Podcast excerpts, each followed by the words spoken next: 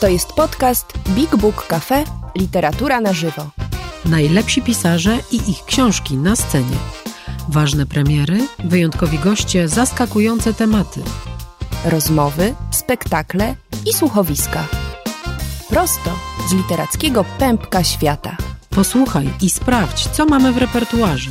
Wejdź na bigbookcafe.pl lub odwiedź nas osobiście. Do zobaczenia i usłyszenia.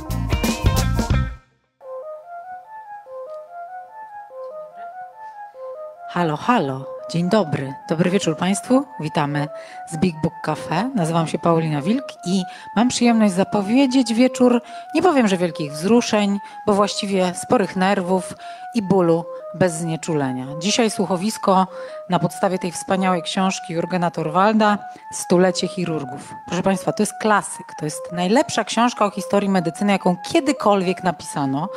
E, ja się e, dzięki niej zakochałam w tego typu literaturze i bardzo wiele temu autorowi zawdzięczam.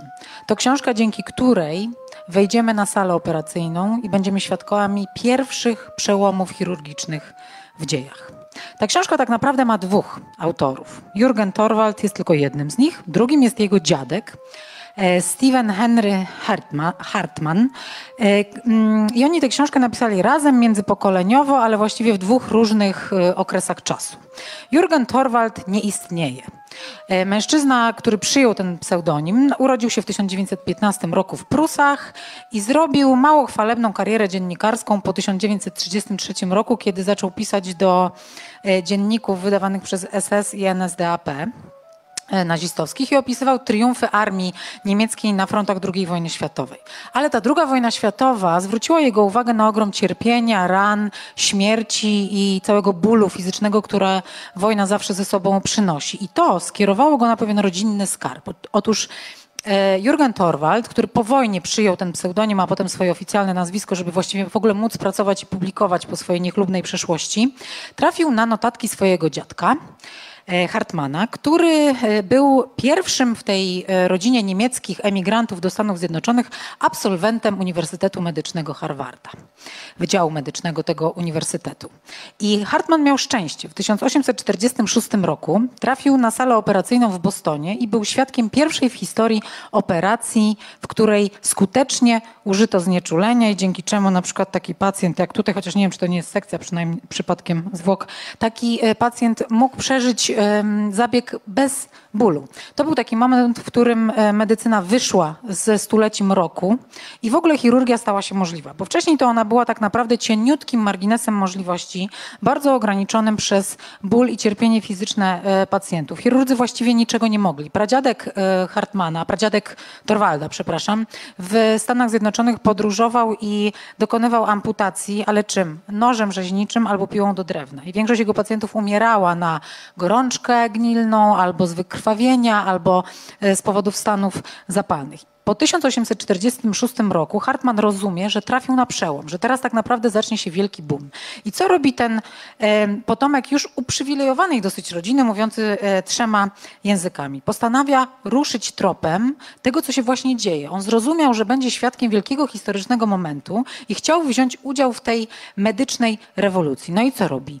Zaczyna dokumentować stulecie chirurgów. Ma pieniądze, zna trzy języki, zaczyna jeździć po Europie, jeździ do Indii, jeździ do Afryki i towarzyszy wszystkim najważniejszym lekarzom tej medycyny, wszystkim bogom wczesnej chirurgii ale także im bohaterom bezimiennym, bo to jest książka, dzięki której znajdujemy się naprawdę bardzo blisko lekarzy. Hartman był trochę tak jak Herkules Poirot Agaty Christie. Zawsze znajdował się tam, gdzie był jakiś trup, jakaś krew, jakaś akcja, jakieś zdarzenie, przy którym warto być. Miał dostęp do elitarnych środowisk, ale także e, dokumentował różne prowincjonalne zdarzenia, co będzie miało ogromną e, wagę dla, dla tej książki. E, Torwald odnajduje wszystkie jego zapiski i z tej takiej podwójnej między międzypokoleniowej pracy, między tą obecnością fizyczną, osobistą, taką powiedziałabym nawet śledczą Hartmana w, w salach operacyjnych i przy tych wszystkich pionierskich zabiegach, do tego mamy dołożoną całą wielką robotę dokumentalną Torwalda. I z tego rodzi się właśnie wspaniała książka, która pozwala nam zajrzeć za ramię, przez ramię chirurga, zobaczyć tę otwartą otrzewną i dowiedzieć się, czym dokonano cięcie, jak było głębokie, jak było szerokie, jaki był guz, jaką miał konsystencję, jak został wyjęty, czym podwiązano naczynie, czy pacjent bardzo krwawił, ile mu założono szwów i z czego jak e, czuł się dwa dni później, dwa miesiące później, dwa lata później. To jest niesamowicie detaliczny, e, dokładny i wiarygodny opis tego, jak dokonywano przełomów w chirurgii. Przełomów na przykład w zamykaniu przetok, w otwieraniu otrzewnej, w wyłuskiwaniu guzów piersi, w mm, wyjmowaniu i rozbijaniu kamieni nerkowych. No różne takie straszne i krwawe rzeczy, o których dzisiaj nie musimy myśleć z takim strachem właśnie dlatego, że wtedy tych przełomów dokonano. Ale nie jest to książka wyłącznie o tym, co działo się w salach operacyjnych. Nie jest to książka wyłącznie o e, takich bolesnych i nieprzyjemnych tematach. To jest też książka o tym, jak w ogóle dokonuje się przełomów w nauce, jak dokonuje się postęp. Torwald opisuje nie tylko wielkich mistrzów, a właściwie bufonów uważających się za bogów, którzy opatentowali na przykład jeden sposób na operowanie wątroby i potem nie pozwalali innym eksperymentować w tym temacie, bo chcieli być właścicielami tej dziedziny. Opisuje również tych prowincjonalnych, często młodych, niedofinansowanych i nieustosunkowanych lekarzy, którzy byli tak zdeterminowani albo zmuszeni przez cierpienie swoich pacjentów, że próbowali nowego. Operowali tych samych pacjentów powielokroć, operowali ich na zupełnie nowe sposoby i oni także byli bardzo ważnymi bohaterami historii medycyny. Ich historia jest smutna. Wielu z nich popadło w zapomnienie, wielu z nich popadło w obłęd, skończyło w przytułkach albo popełniło samobójstwa, dlatego że poświęcili całe swoje życie, wiele lat na opracowanie jakiejś metody szybko zapomnianej albo szybko odsuniętej na bok przez inne kolejne odkrycie. Myślę o tym dzisiaj, bo myślę sobie o tym, ilu z nas pamięta o pierwszą ofiarę, która zmarła na COVID. Ilu z nas będzie pamiętało tych medyków, tych ekspertów, którzy opracowali właśnie przełomowe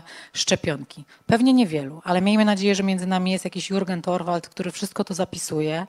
I on także pokaże nam, że nasza obecna, trwająca pandemia to tylko odrobina mroku przed kolejnym przełomem do nowego światła w medycynie. To jest piękna, inspirująca książka z happy endem, mimo że dosyć krwawa. Po jej napisaniu e, w połowie lat 60. Torwald napisał jeszcze Triumf chirurgów, w którym kontynuował historię zapisków swojego dziadka, a potem wspaniałą książkę Pacjenci o pionierach transplantologii, Kruchy dom duszy o pierwszych chirurgach e, mózgu, a jego ostatnia książka, wydana w Polsce w 2016 roku, aż 10 lat po jego śmierci, to ginekolodzy. Co ciekawe, e, to jest opowieść o tej dziedzinie medycyny, która najdłużej trwała w mroku, bo jak udowadnia Torwald, lekarze byli zbyt aroganccy i zbyt seksistowscy, żeby naprawdę chętnie zajmować się ciałami kobiet. Czeka Państwa wieczór wielkich emocji. Ten wspaniały tekst będą dla Państwa interpretować znakomici aktorzy Andrzej Zieliński, Cezary Kosiński, a muzykę na żywo zagra, aby podbić te emocje Macio Moretti. Pacjent gotowy, znieczulony. Ostrze numer 10, poproszę. Dobrego odbioru.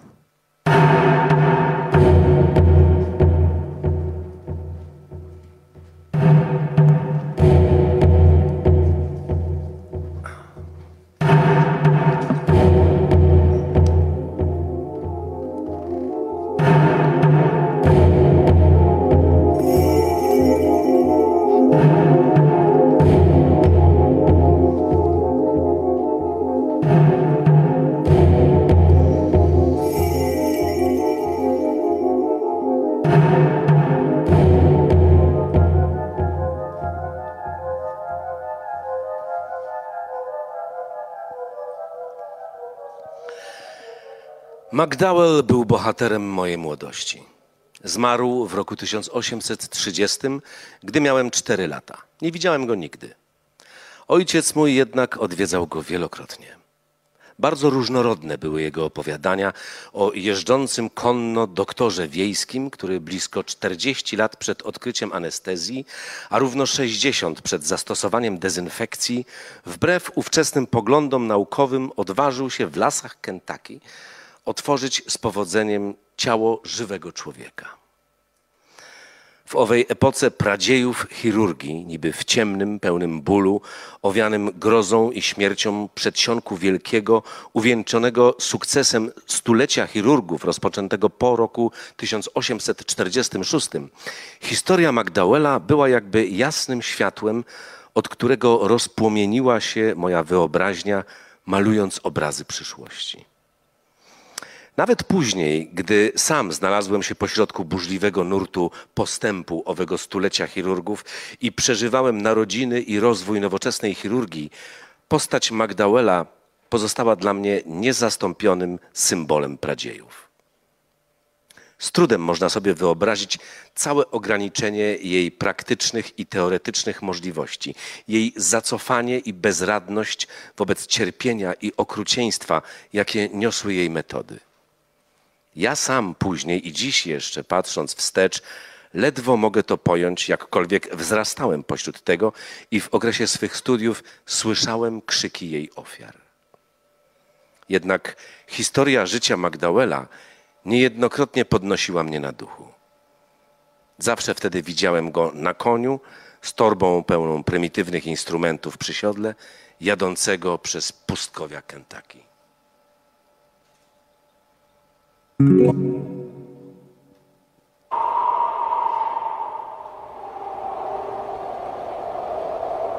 15 grudnia 1809 roku spadły w Kentucky niezwykle obfite śniegi. Padało bez przerwy, a wichura piętrzyła je w wielkie jak góry zaspy.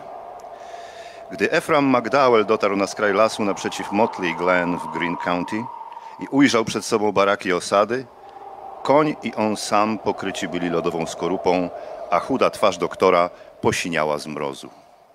McDowell przybywał z Denville i miał za sobą kilkudniową jazdę. Denville dzieliło od osady 60 mil zupełnego pustkowia.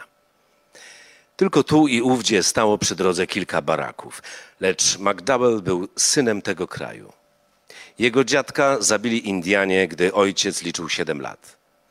Choć ojciec jego jako sędzia i polityk zaliczał się do najzacniejszych mężów Kentucky, on sam wyrósł w barakach przy ciężkiej pracy na farmie wśród walk z Indianami. Mężczyźni i kobiety osiedlający się w tej pionierskiej epoce Ameryki Północnej w lasach Kentucky byli twardzi jak pnie, które karczowali, by uzyskać grunt pod pszenicę i tytoń. Tak zwaną cywilizację znali tylko ze słyszenia. Musieli być śmiertelnie chorzy, by posłać po doktora. Ten zaś, jeśli chciał im służyć, winien był być równie twardy jak oni. Tom Crawford zapytał. Ona leży tam wewnątrz. Tyle tylko powiedział Crawford. Odsunął gromadkę dzieci, a McDowell pochylając się wszedł do chaty. Znał woń tych baraków, tę szczególną mieszaninę dymu, potu i wyziewów wilgotnej odzieży. Pociągnął nosem i rozejrzał się.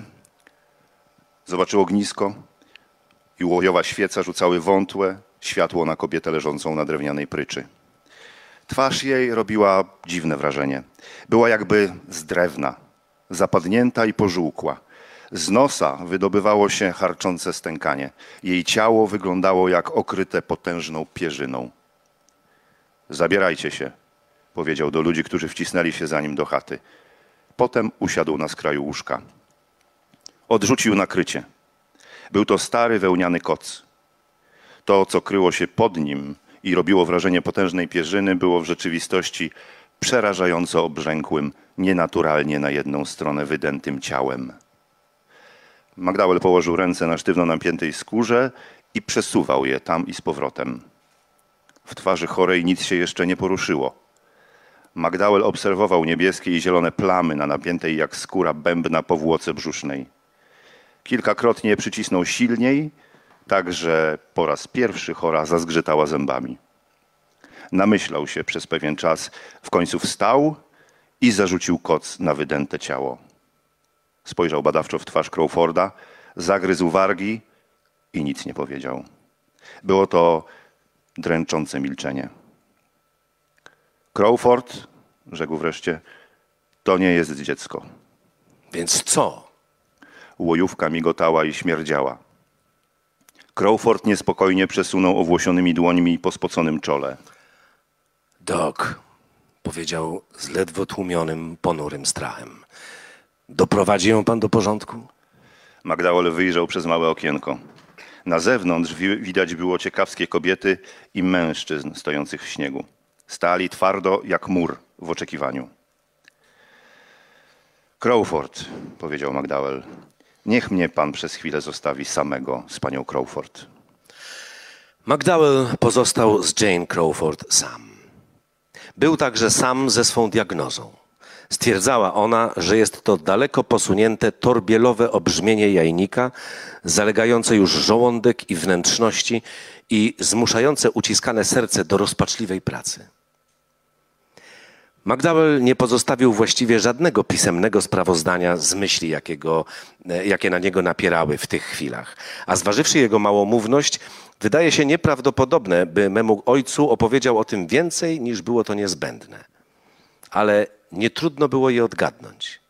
McDowell bowiem był synem swej epoki, w której chirurgia sprowadzała się do amputacji, operacji przepukliny, wycięcia kamienia, katarakty i kilku mniejszych czy większych rozpaczliwych interwencji bolesnych dla ofiar i o wątpliwej skuteczności.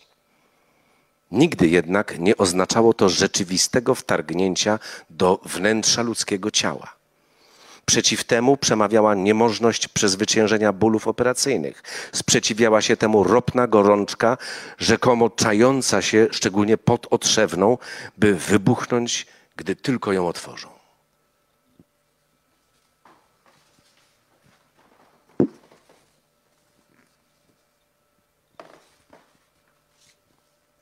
McDowell posiadał niewątpliwie więcej wiadomości niż wielu innych medyków ubogiego w lekarzy opanowanego przez znachorów i amatorów kraju na zachód od Aleganii. Uczęszczał na wykłady słynnego edynburskiego profesora Johna Bella, który zajmował się szczególnie guzami jajników i beznadziejnością tego schorzenia. Od tysięcy lat, od prapoczątków rodzaju ludzkiego, beznadziejnie w mękach umierały rzesze kobiet, ponieważ w ich jamie brzusznej jeden czy obydwa jajniki rozwijały się w dobrotliwe lub złośliwe guzy, czasami ogromnych rozmiarów. Skrajnie wycieńczone, z bladymi, zapadniętymi twarzami, lecz nadmiernie rozdętym ciałem, że można przez tysiące lat, lat wlokły w nich brzemię, aż wreszcie umierały z wyczerpania. Tu i ówdzie podnosiły się odważne głosy, by ratować te skazane na śmierć istoty przez usunięcie guza nożem. Nikt nie odważył się jednak na takie cięcie, ponieważ historia ran brzucha odniesionych na wojnie zdawała się dowodzić, że otwarcie ciała, pomijając śmiertelny często szok z bólu, prowadziła do równie śmiertelnego zapalenia otrzewnej. John Bell, u którego stóp siadywał w Edynburgu McDowell, Głosił kapitulację chirurgów przed wszystkimi chorobami wnętrza ciała, a więc i przed guzami jajników. Gdy więc Ephraim McDowell owego mroźnego 15 grudnia 1809 roku, siedząc przy łożu Jane Crawford w drewnianej chacie w Matley Glen, zebrał wszystko, czego do tej pory na całym świecie uczyli prominenci wiedzy medycznej, zrozumiał, że oznaczało to właściwie tylko rezygnację i rozpacz. Dok. Dok, powtórzyła chora. Co to jest? Oczy Magdałela spotkały się z jej spojrzeniem. Sądzę, odparł, że to guz. Dok, powiedziała, niech pan to wytnie. Wytrzymam każdy ból. Mam pięcioro dzieci. Jeszcze mi za wcześnie umierać. Jeśli Pan tego nie wytnie, koniec ze mną. Przetrzymam operację. Przetrzymam na pewno. McDowell poruszył się po raz pierwszy. Ujął dłoń Jane Crawford i powiedział: Jest pani dzielną kobietą, pani Crawford. Znany był z tego, że nie okłamywał swoich pacjentów. Mówił im prawdę, choć mógłby go ktoś nazwać szorstkim czy bezlitosnym. Kłamstwa w sprawach życia lub śmierci nienawidził śmiertelnie. Tak, ciągnął. Ten guz wykończy panią. Nie wiem tylko, jak długo to potrwa. Może to trwać jakiś czas, nawet dłuższy czas. Ale gdybym spróbował wyciąć go, musiałaby pani umrzeć od cięcia. Tak twierdzą profesorowie chirurgii, których znam, nawet najsławniejsi i najbardziej doświadczeni. Magdałel patrzył na ścianę ponad chorą, ale czuł, że wzrok jej uporczywie wlepiony jest w niego. Dok, usłyszał pytanie. A co pan twierdzi? Spodziewał się tego pytania. Nie odpowiedział. Niech pan spróbuje, dok, odezwała się kobieta, po czym dodała spokojnie. Jeśli przy tym umrę, to tak mi widać sądzone. A zresztą lepiej prędzej umrzeć niż tak. Mocowała się z oddechem i zagryzała wargi. Powiem wszystkim, dodała, że ja tak chciałam. Ja sama. Magdałel dźwignął się i chodził tam i z powrotem między pryczą a buzującym ogniskiem. Znowu słyszał pomruk ciekawskich, przyszłych jego sędziów. I znowu słyszał głosy swych nauczycieli, ale przed nim leżała chora. Leżała w zasięgu jego ręki. Obok niej śmierć. Pani Crawford, powiedział wreszcie udręczonym, ochrypłym głosem, czy w tym stanie może pani jechać konno aż do Denville? Nie zawahała się. Dok, odparła, pojadę z panem dokąd pan chce. I tak zostało. Nigdy potem nie potrafił wyjaśnić, co w tej rozstrzygającej chwili skłoniło go, by zamknąć uszy na tamte głosy, a wysłuchać głosu kobiety, która wyrokiem wielkich, skazana na śmierć, leżała przed nim i nie chciała umierać.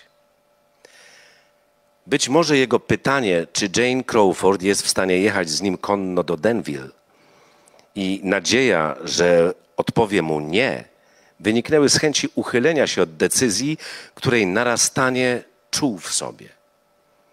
Zrodziła się ona w nim być może dlatego, że w swej prostocie i samotności nie całkiem zdawał sobie sprawę z ogromnej trudności operacji, przed którą drżeli najsłynniejsi.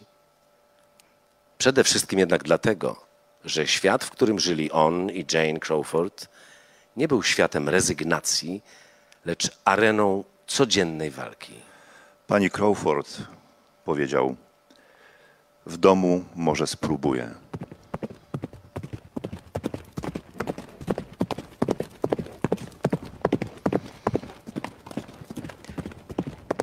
Nigdy, aż do końca swego życia, McDowell nie mógł zapomnieć tej jazdy, którą odbył z Jane Crawford i panią Baker w dniach między 15 a 17 grudnia 1809 roku. Bezkształtne, owinięte w koce ciało Jane Crawford przywiązano do konia. Ale kobieta nie wydała z siebie jęku. A jeżeli nawet wydała, to głos zginął w, w wyciu wichury, która napierała na nich, gdy tylko droga opuszczała chroniący las. W czasie jazdy McDowell miał wciąż przed oczyma obraz, jaki ukazał się jego oczom przy opuszczaniu osady. Nie zapomniał bezradnie płaczących, stojących obok dzieci i ponurej twarzy Toma Crawforda, który nie wiedział dokładnie, czego jest świadkiem. Wyjazdu swej żony po ratunek, czy też po śmierć. Nie zapomniał też twarzy sąsiadów, które naznaczone były niepewnością wobec dziwnych rzeczy, jakie miały się dziać. Wieczorem 17 grudnia mała grupka dotarła do Denville. McDowell mieszkał w jednym z większych domów ze swą żoną Sarą, bratankiem i ówczesnym asystentem doktorem Jamesem McDowellem oraz swym uczniem Charlesem McKinnim. Późnym wieczorem 20 grudnia, kiedy zmagając się z własną głęboko ukrytą niepewnością, siedział nad książkami i studiował anatomię jamy brzusznej, do jego drzwi zapukał James. Czego chcesz? zapytał McDowell. Cała osada jest wzburzona, rzekł James. Jutro proboszcz po raz pierwszy przemówi przeciw tobie. Ludzie zaatakują dom, jeżeli. McDowell podniósł zwolna wzrok z nad książek. Sądzę, że szeryf ochroni mój dom przed tymi głupcami. Co może szeryf przeciw tłumom? McDowell nie odpowiedział. Gdy James odszedł, podparł jednak głowę obu rękami. Długo tak siedział, milcząc, wpatrzony przed siebie. Potem znużonym krokiem przeszedł do pokoju mieszkalnego. Zastał Sarę pochyloną nad robuczką ręczną. Stanął koło drzwi i przypatrywał się jej. Efram, rzekła, nie musisz mnie pytać. Rób, co powinieneś. Spróbuję rano, w dzień Bożego Narodzenia, powiedział. Może tego dnia zachowają spokój. Gdy rankiem pierwszego dnia świąt zabrzmiały dzwony i mieszkańcy Denville tłumnie ciągnęli do kościoła, McDowell poczynił ostatnie przygotowania. Ustawił wielki dębowy stół, położył na nim białe płótno, a do nóg przymocował kilka sznurów, by móc unieruchomić panią Crawford. Kazał przygotować gorącą i zimną wodę, trzymać w pogotowiu bandaże i szarpie. Gdy krzątał się, porządkując ostatecznie instrumenty, zauważył, że za jego plecami otwarły się drzwi. Odwrócił się. Stał w nich James. To ty? zapytał. Ja. Czego jeszcze chcesz? Namyśliłem się, odparł. Jeżeli już nie mogę cię od tego odwieść, muszę ci przynajmniej pomóc.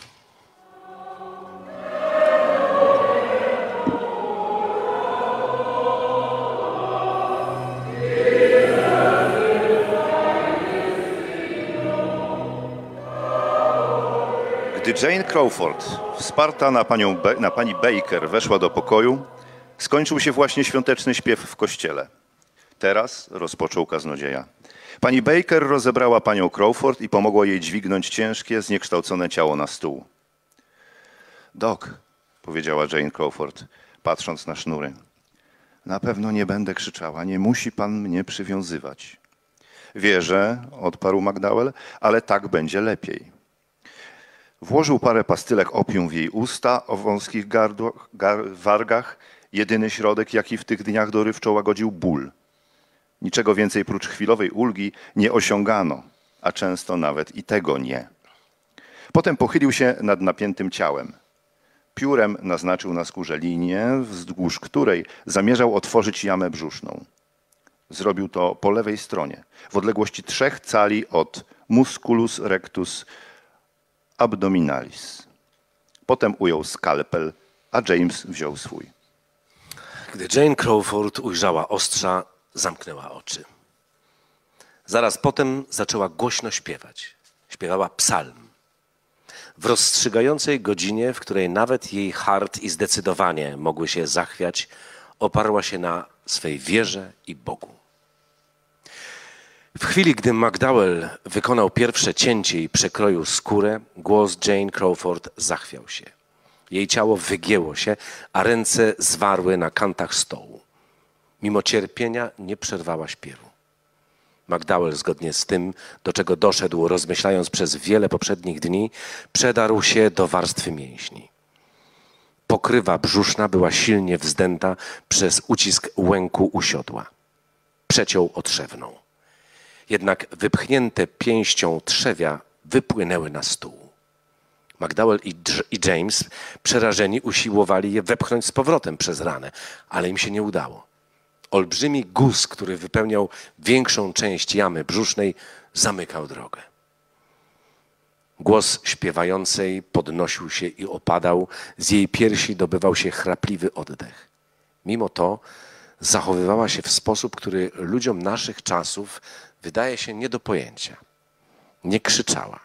Gdy skończyła pierwszy psalm, zaintonowała drugi. Knykcie jej dłoni pobielały, a jednak śpiewała. Śpiewała najstraszniejszy, a zarazem najbardziej radosny psalm, jaki McDowell słyszał kiedykolwiek. Zatamował krew. Za kiszkami, które wypłynęły, w polu widzenia pojawił się guz. McDowell próbował objąć go rękami i wyciągnąć, był jednak za wielki, by przejść przez ranę. Tkwił na jajowodach, jak przejrzały, potężny owoc na szypułce. Wtedy McDowell ujął jedwabną ligaturę i ciasno podwiązał jajowód od strony macicy. Potem, po krótkim, pośpiesznym namyśle, dwoma cięciami otworzył torbiel. Wypełniona była twardą, galaretowatą masą. James ujął łyżkę, by ją wygarnąć. Pracował drżącymi rękami. Gdy później zważył wydobytą masę, okazało się, że ciężar jej wynosił 14 funtów. Kobieta ciągle jeszcze śpiewała. Był to najstraszniejszy, najbardziej wstrząsający śpiew, jaki mógł się wydobyć z ludzkich ust. ale słabł coraz bardziej. Alleluja zabrzmiało przeciągle i głucho. Przerwał je przytłumiony krzyk.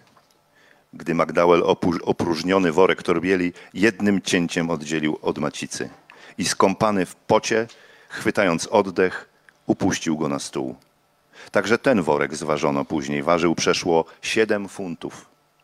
McDowell nasłuchiwał z takim napięciem każdej zmiany w przepełnionym bólem śpiewie, że nie zauważył zbliżającej się wrzawy. Dopiero gdy na chwilę zwrócił spojrzenie na okno, ujrzał nadciągający groźny tłum. Okrzyki były tak silne, że można je było rozróżnić nawet w pokoju. Wyciągnąć go z domu! Ratujcie Jane Crawford! Zlały się w chór. McDowell z zakrwawionymi rękami wewnątrz rany spojrzał w twarz Jamesa. Przed domem już zatrzymali się pierwsi mężczyźni i kobiety. Wargi Jane Crawford zbielały. To, co wydobywało się z jej gardła, było już tylko karykaturą śpiewu. Z zewnątrz można to było wziąć za skargę i protest umierającej. Ale McDowell słyszał w tym coś innego. Każdy dźwięk, przepełniony nawet największą udręką, był dla niego oznaką, że Jane Crawford żyje. Wyprowadźcie go, dochodziły z zewnątrz wrzaski. Wyprowadźcie go, zanim ją zamorduje. McDowell wepchnął wnętrzności z powrotem w ziejącą jamę brzuszną. Z pomocą Jamesa przewró przewrócił otwarty tułów na bok, by krew, która rozlała się po jamie brzusznej, spłynęła na podłogę. Gdy to uczynił, śpiew zamilkł. Łomotano w drzwi domu. Dwóch ludzi wspięło się na drzewo tuż pod oknem i spuściło sznur zakończony pętlą. Wyjdź, doktorze, wrzeszczał jeden, byśmy mogli cię powiesić. James przyłożył ucho do piersi Jane Crawford, rękami namacał puls. Tymczasem jej usta znowu się otwarły. Raz jeszcze próbowała w bełkotliwych słowach psalmu położyć kres swej męce. McDowell ściągnął razem płaszczyzny cięcia pokrywy brzusznej. James przytrzymywał je, gdy zszywał płaty mięśni. Łomotanie do drzwi nasiliło się. McDowell usłyszał głos szeryfa, głośno wołającego na ulicy. Ludzie, uspokójcie się. Zobaczę, co się wewnątrz dzieje. Przepuśćcie mnie, przepuśćcie mnie. W tej samej chwili po raz drugi umilkł śpiew Jane Crawford. Zrozpaczony James pochylił głowę do jej piersi, nasłuchując, ale było to tylko omdlenie, które jej głos zmusiło do milczenia. Oddychała. Nałożyli plaster, a na to opatrunek. Rozwiązali węzły sznurów, które w czasie operacji rozluźniły się. Jeszcze nie skończyli, gdy pchnięto drzwi i zjawił się szeryf. Operacja trwała 25 minut. Szeryf zatrzymał się, a na ulicy zapanowała cisza, jak przed burzą. Osłupiał na widok omdlałej, szmat przesiąkniętych krwią, skrwawionych rąk i kałuży krwi na podłodze. A więc zamordował ją pan, powiedział ledwo panując nad głosem. McDowell musiał się oprzeć o stół operacyjny, ale stał prosto. Operowaliśmy ją, odparł. Usunęliśmy guz z jej ciała i ona żyje.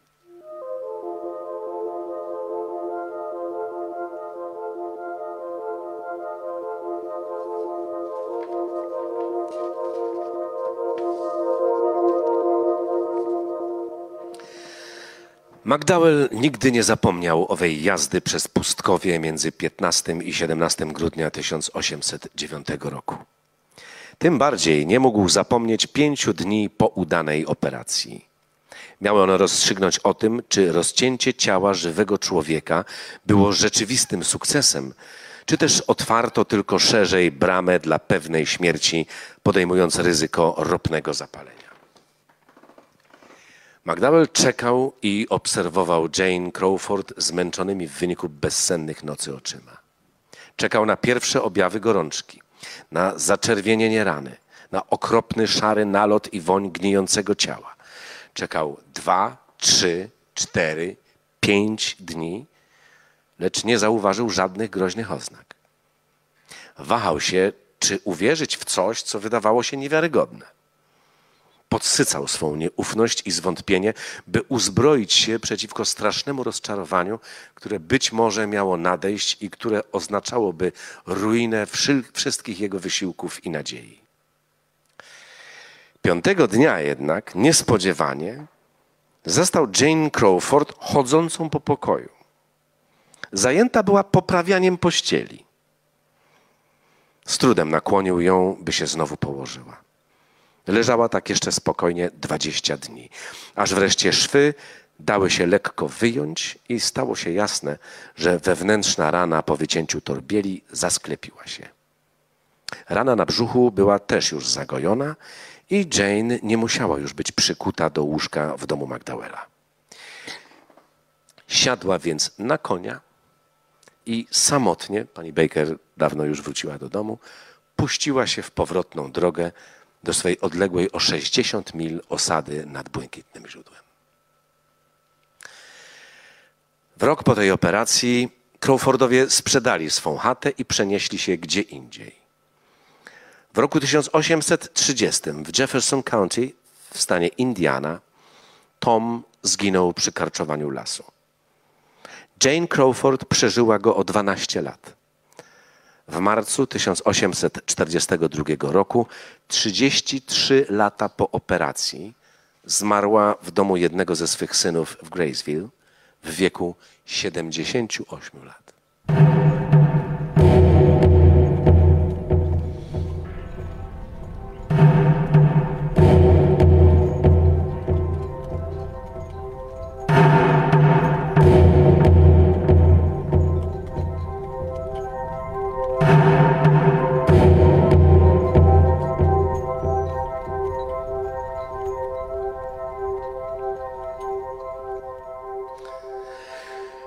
Gdy McDowell był dla mnie wzorem w młodości, w latach studiów został nim John Collins Warren, profesor anatomii i chirurgii operacyjnej w Szkole Medycznej Uniwersytetu Harvard w Massachusetts i w Szpitalu Głównym w Bostonie. Pewnego piątku w połowie listopada 1843 roku razem z innymi nowicjuszami po raz pierwszy wszedłem do sali operacyjnej tego szpitala. Znajdowała się ona w górnej części budynku, pod kopułą. Była odosobniona i usytuowana tak wysoko, by zarazem wpadało do niej dużo światła i by rozlegające się krzyki operowanych nie roznosiły się po całym budynku. Dokładnie pamiętam chwilę, gdy po raz pierwszy ujrzałem obity czerwonym materiałem stół operacyjny z ruchomym tylnym oparciem i wznoszące się amfiteatralnie szeregi ławek dla studentów i innych obserwatorów.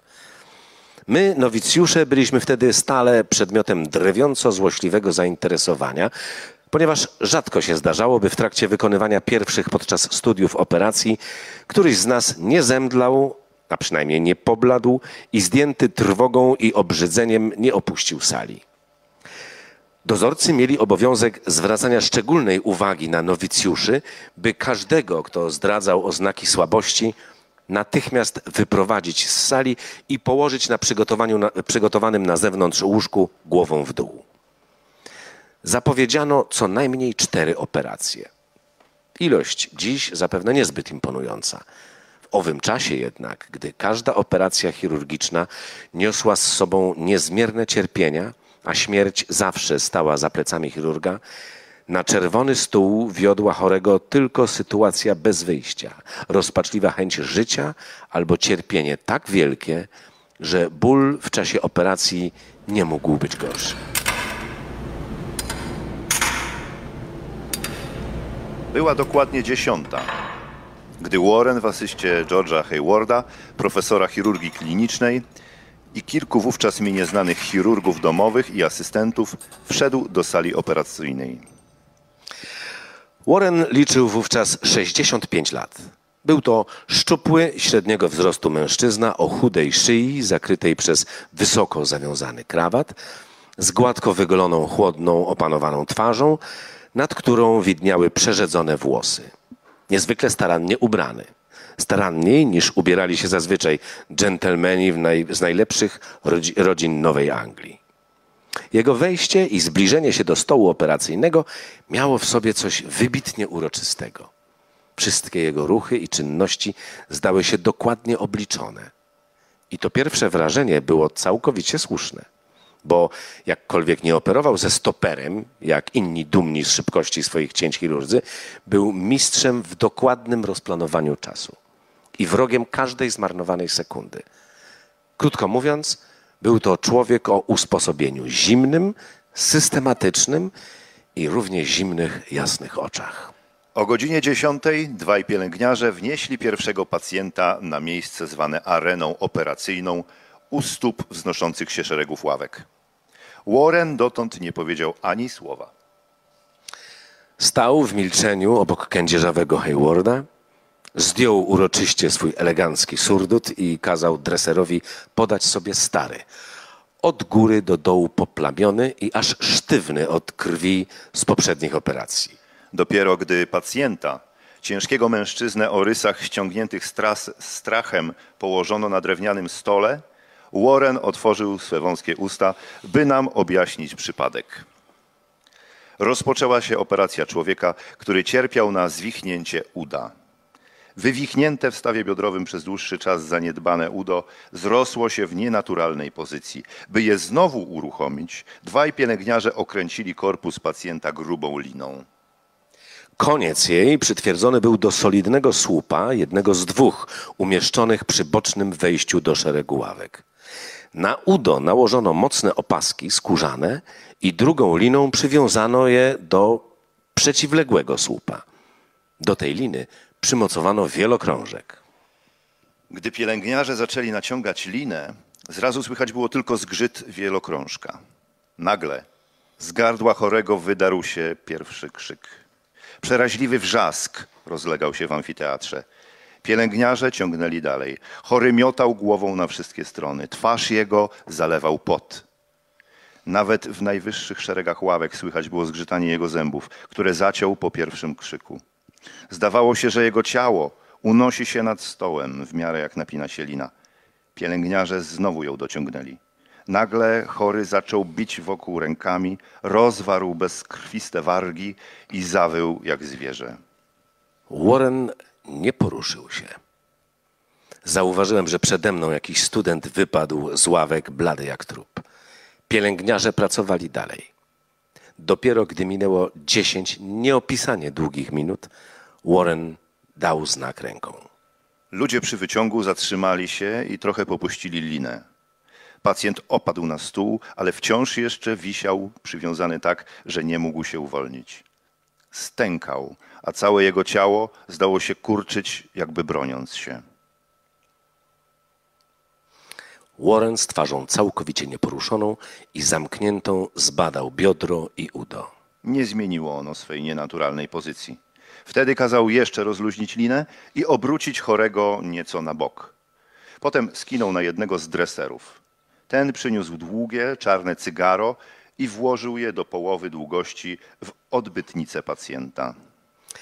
Nie znałem jeszcze wtedy tej dziwnej metody rozluźniania skurczonych mięśni i wydawało mi się to tak groteskowe, że na parę sekund zapomniałem o przerażających okolicznościach tego zabiegu. Wódka i opium, które w dużych ilościach stosowano tu i ówdzie jako znieczulenie w czasie operacji, okazały się bezskuteczne. W spontanicznej obronie przeciw bólowi mięśnie kurczyły się i utrudniały wszelkie działanie. Z doświadczeń wynikało, że zatrucia nikotyną mogą spowodować osłabienie większej części aparatu mięśniowego.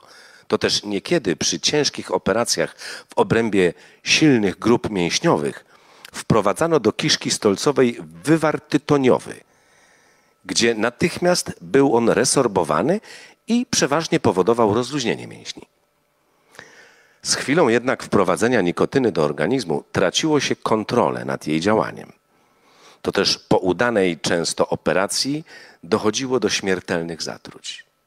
Z tego powodu zmieniono metodę po prostu wkładając do kiszki stolcowej grube cygaro. Można było bowiem usunąć je, gdy spełniło swoją rolę. Tę oto metodę widziałem po raz pierwszy u Warrena. Warren dał choremu 10 minut na resorpcję nikotyny. Tylko jego zimne spojrzenie i ostry głos, którym tymczasem wyjaśniał pozostałe operacje, powstrzymywały starszych, zahartowanych studentów od wybuchnięcia śmiechem na widok tragikomicznego obrazu chorego z cygarem w odbytnicy. Dokładnie co do minuty pielęgniarze wzięli się do roboty przy wyciągu. Twarz chorego zrazu była spokojna i opanowana, ale już po upływie pół minuty wrzasnął na nowo i znowu zaczęły się to nasilać, to słabnąć objawy jego męki. I znowu dwaj studenci, zgarbieni, zasłaniając twarze rękoma, wymknęli się z sali. Ja musiałem na chwilę skierować spojrzenie ku sufitowi, ponieważ obawiałem się, że nie wytrzymam dłużej widoku torturowanego. Chociaż jednak oderwałem oczy od tortury, słyszałem, co się dzieje na arenie. Minęło 20 minut. Z krótką tylko przerwą, w czasie której Warren jeszcze raz zbadał udo i biodro i stwierdził, że wszelkie wysiłki były bezowocne, wobec czego nakazał trzecią próbę.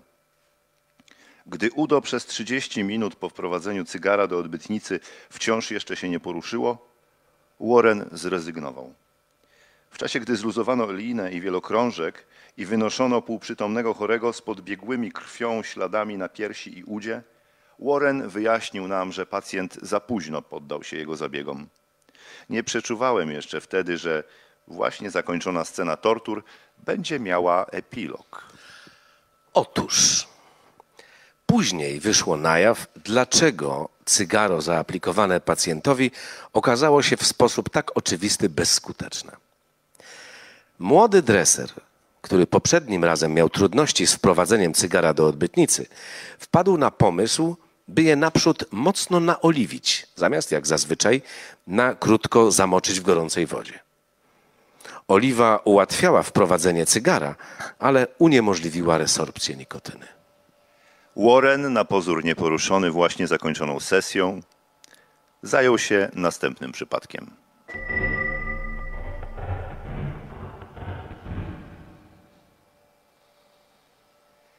Na krześle operacyjnym położono 50-letnią kobietę z opuchniętą piersią. Zwlekała ona z operacją do ostatniej chwili. Teraz skarżyła się na bóle. Robiła wrażenie wyniszczonej, miała żółtawo, żółtawo-bladą skórę i śmiertelną wprost trwogę w oczach. Dwóch pielęgniarzy zajęło miejsce za wezgłowiem i położyło ręce na wychudłych barkach kobiety. Jeden z chirurgów domowych wyjaśnił, że pacjentka otrzymała 100 kropli opium.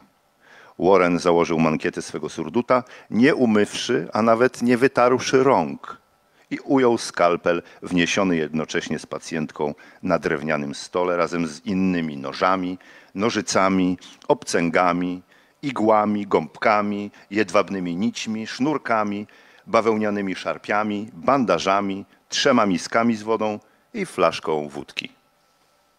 Instrumenty w najlepszym razie były doczysta wytarte.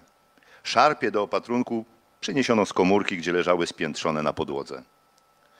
Warren wypróbował ostrze na kciuku. Potem szybkimi ruchami rozciął skórę na chorej piersi, prowadząc cięcie aż do pachy.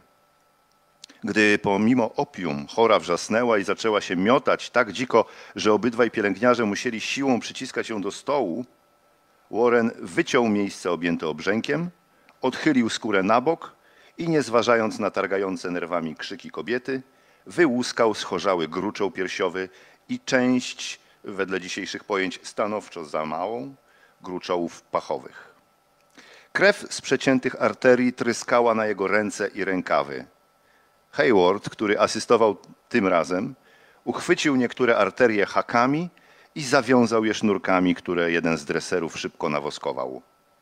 Gdy tamował gąbką mniejsze krwawienia, Głośne skargi chorej nagle ustały, przechodząc w jękliwe stękanie. Jej ruchy zamierały.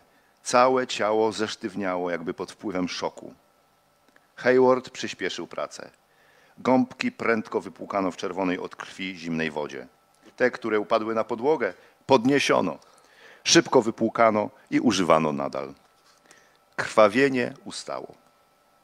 Końce sznurków, którymi podwiązano grubsze naczynia, wystawały z boku rany.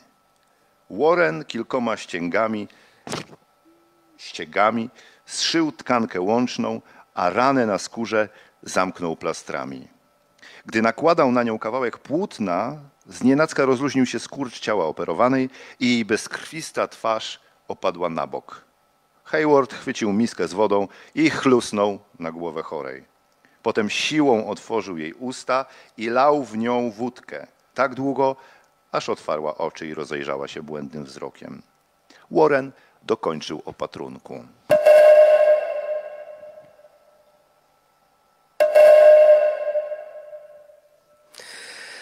Na arenę wniesiono trzeci przypadek. Warren i Hayward szybko wytarli ręce w ścierkę. Jeden z dreserów zatroszczył się o świeżą wodę, wypłukał zakrwawione gąbki, brudną szmatą wytarł instrumenty i położył na stole zaciski na żyłę i piły do kości. Przed usadowieniem się w fotelu amputacyjnym marynarz, którego lewe udo miano amputować, ponieważ w otwartym złamaniu zaczynała się gangrena, ogromny chłop z białymi włosami i brodą zażądał kawałka tytoniu do rzucia. Potem polecił pielęgniarzom odsunąć się, twierdząc, że nie trzeba go trzymać. Warren obrzucił go sarkastycznym spojrzeniem. Na pewno przed operacjami słyszał aż nazbyt wiele chwackich zapewnień, by potem oglądać równie wiele żałosnych załamań. Hayward założył powyżej miejsca amputacji opaskę na żyły, by zatamować krwawienie w czasie operacji. Warren tymczasem podciągnął znowu powalane mankiety. Gdy tylko prymka zniknęła w ustach chorego, przeciągnął nożem wokół uda i siłą, jakiej po jego chudym ciele trudno się było spodziewać, przeciął skórę, mięśnie i naczynia.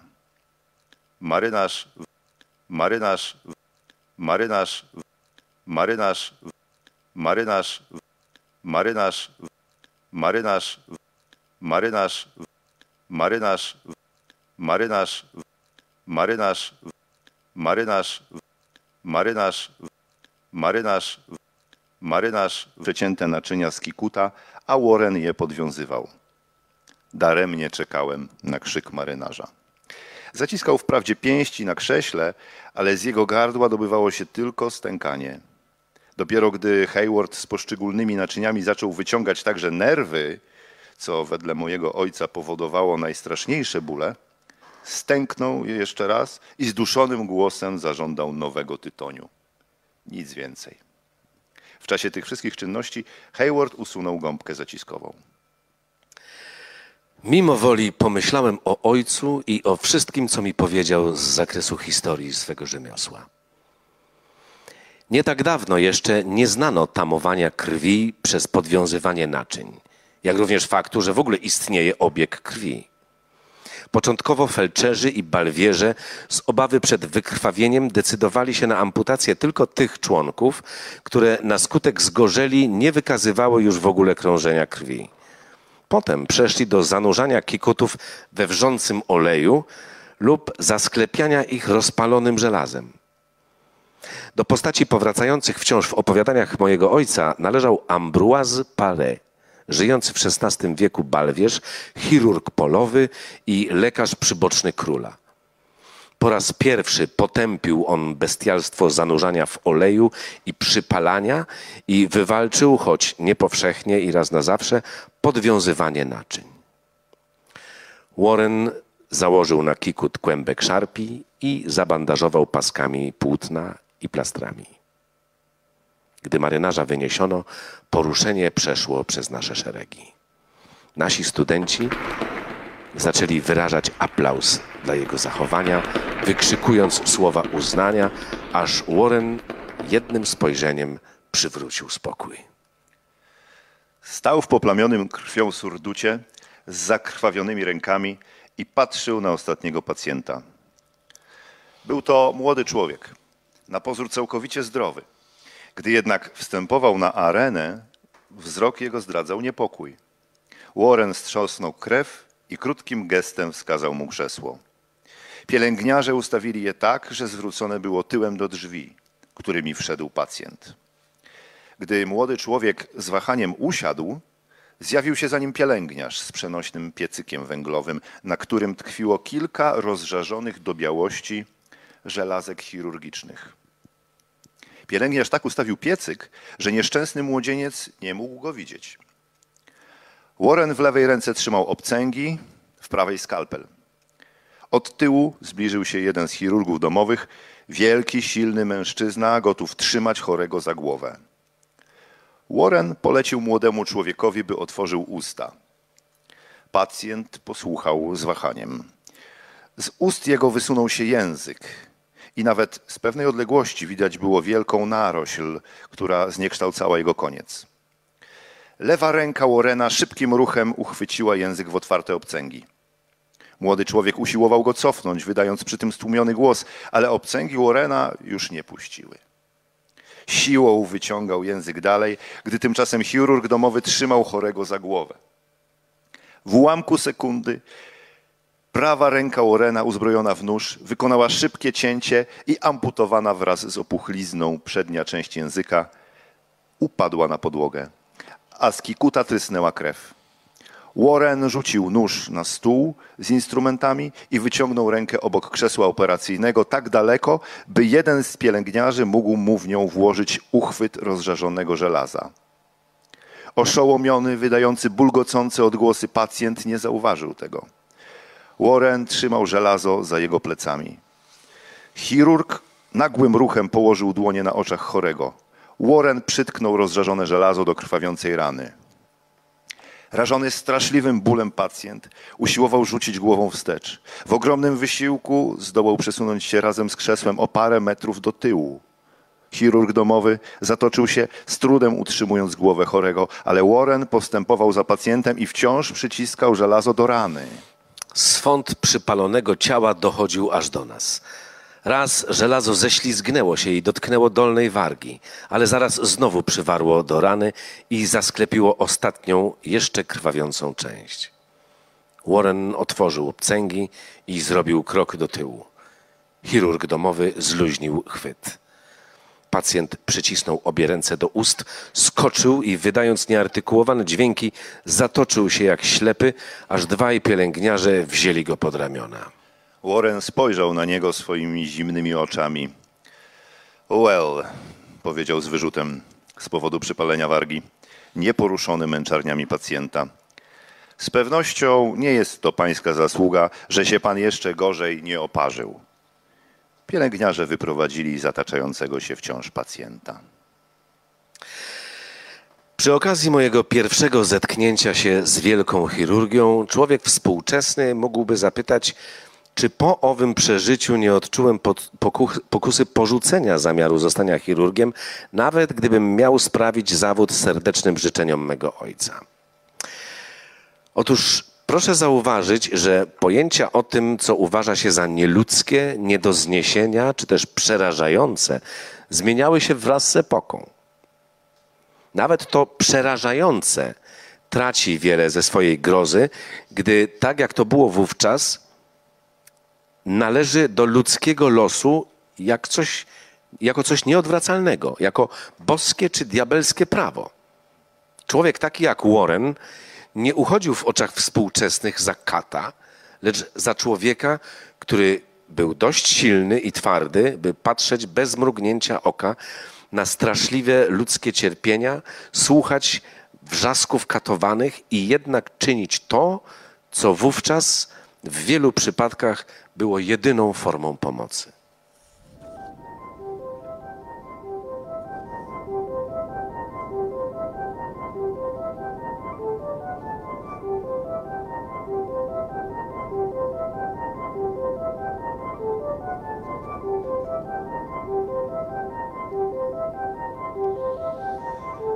Poniedziałek, 21 grudnia 1846 roku, był bardzo zimny, a piece w University College Hospital nie ciągnęły. Ale nie sądzę, by wielu lekarzy i studentów tłoczących się na ławach amfiteatru odczuwało panujący chłód. Od wczesnego ranka mówiono wszędzie, że Liston zamierza przeprowadzić jakiś niezwykły eksperyment. W owym czasie Liston był nie tylko znanym i szanowanym profesorem chirurgii klinicznej w University College w Londynie, lecz dzięki swemu zachowaniu i prezencji znany był także jako najgwałtowniejszy, najbardziej rubaszny i najbardziej zarozumiały, wyposażony w najmocniejsze łokcie specjalista wśród chirurgów Anglii i Szkocji. A to już coś znaczyło zwłaszcza w czasach, gdy rywalizujący ze sobą szkoccy chirurdzy nie stronili nawet od rękoczynów. Jego sława bardzo szybko wyszła poza granice Anglii i Szkocji. Była to sława człowieka, w którego pracy czas trwania amputacji, wycięcia, usunięcia kamieni nie liczył się już na minuty, lecz na sekundy. Który niedźwiedzią siłę łączył ze zręcznością kuglarza. Nieszczęśni chorzy ciągnęli do, te, do niego tłumnie, ponieważ sekundy trwania operacji oznaczały też tylko sekundy bólu.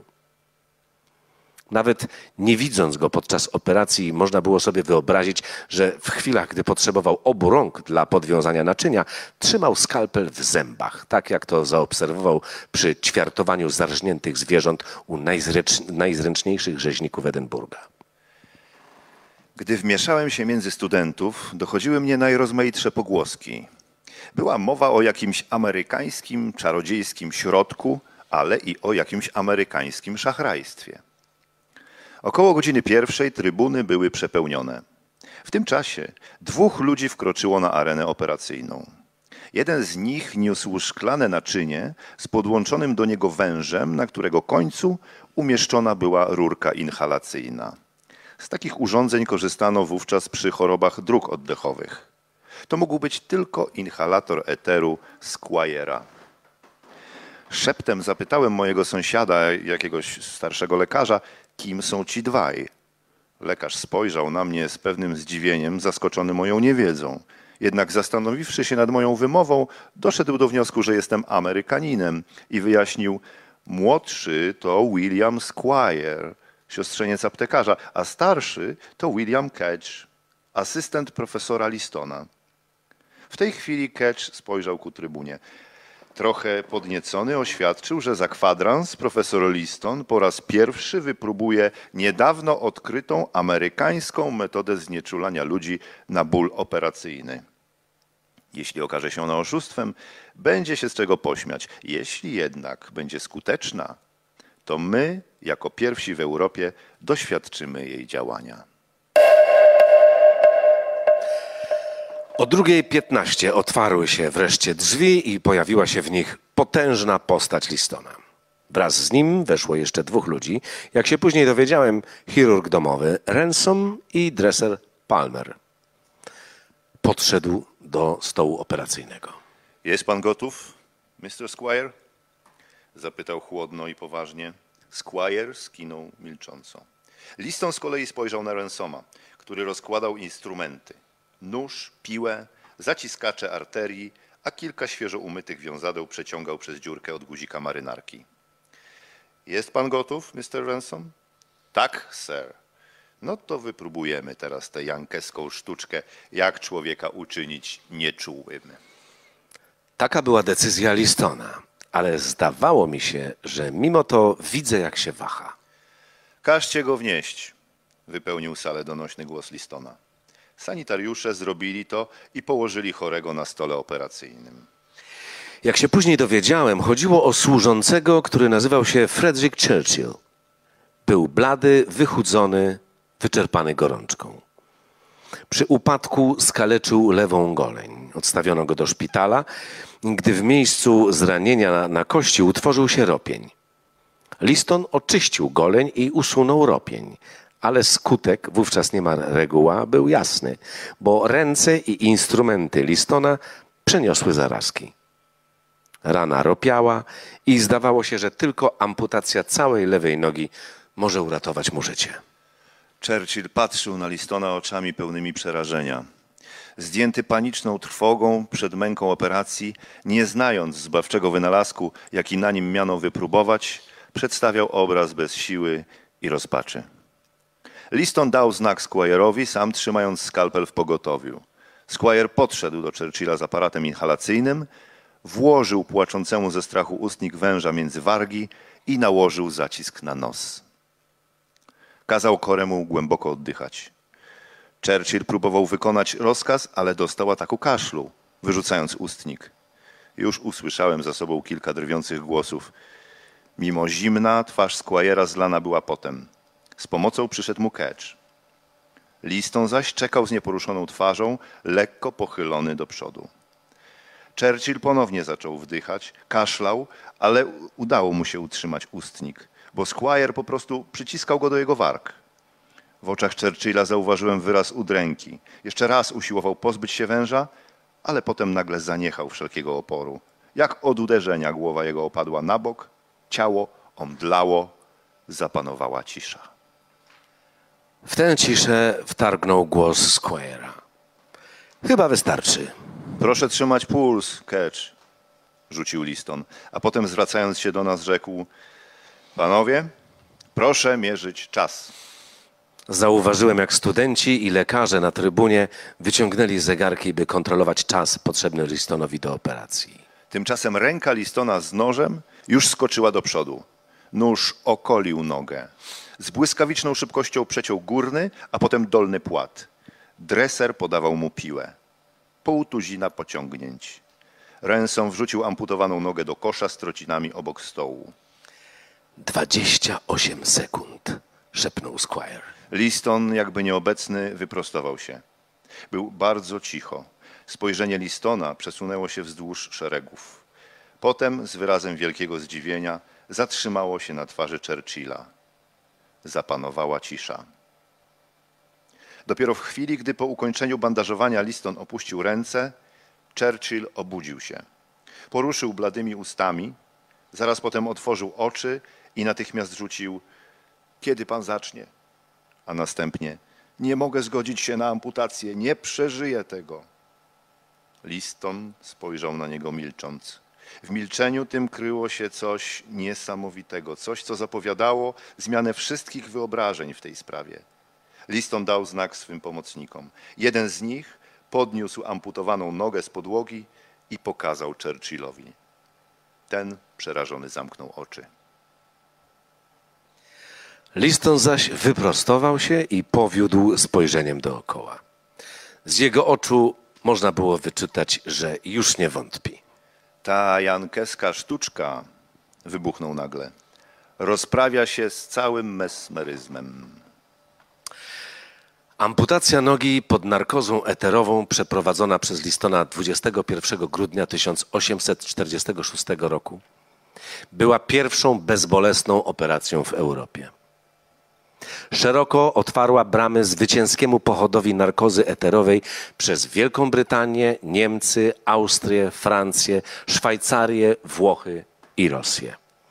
Ów zwycięski pochód był tak szybki, że moje pragnienie, by towarzyszyć mu od stacji do stacji, rozpłynęło się w nicość. Pod koniec stycznia 1847 roku we wszystkich krajach z tradycją chirurgiczną operowano bezboleśnie ludzi pod narkozą eterową. Wielka chirurgia zaś, której faktyczny rozkwit zapoczątkowało odkrycie narkozy, gotowała się właśnie do zdobywania coraz to nowych dziedzin.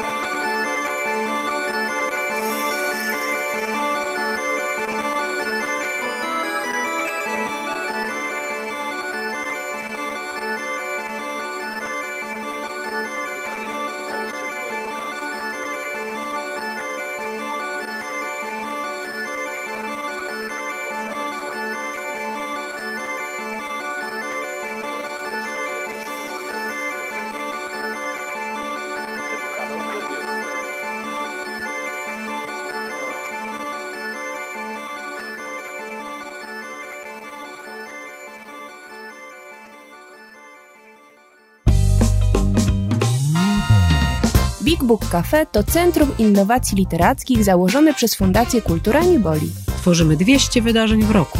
Prowadzimy wege kawiarnię i księgarnię pełną dobrych książek. Big Book Cafe. Żyjemy czytaniem.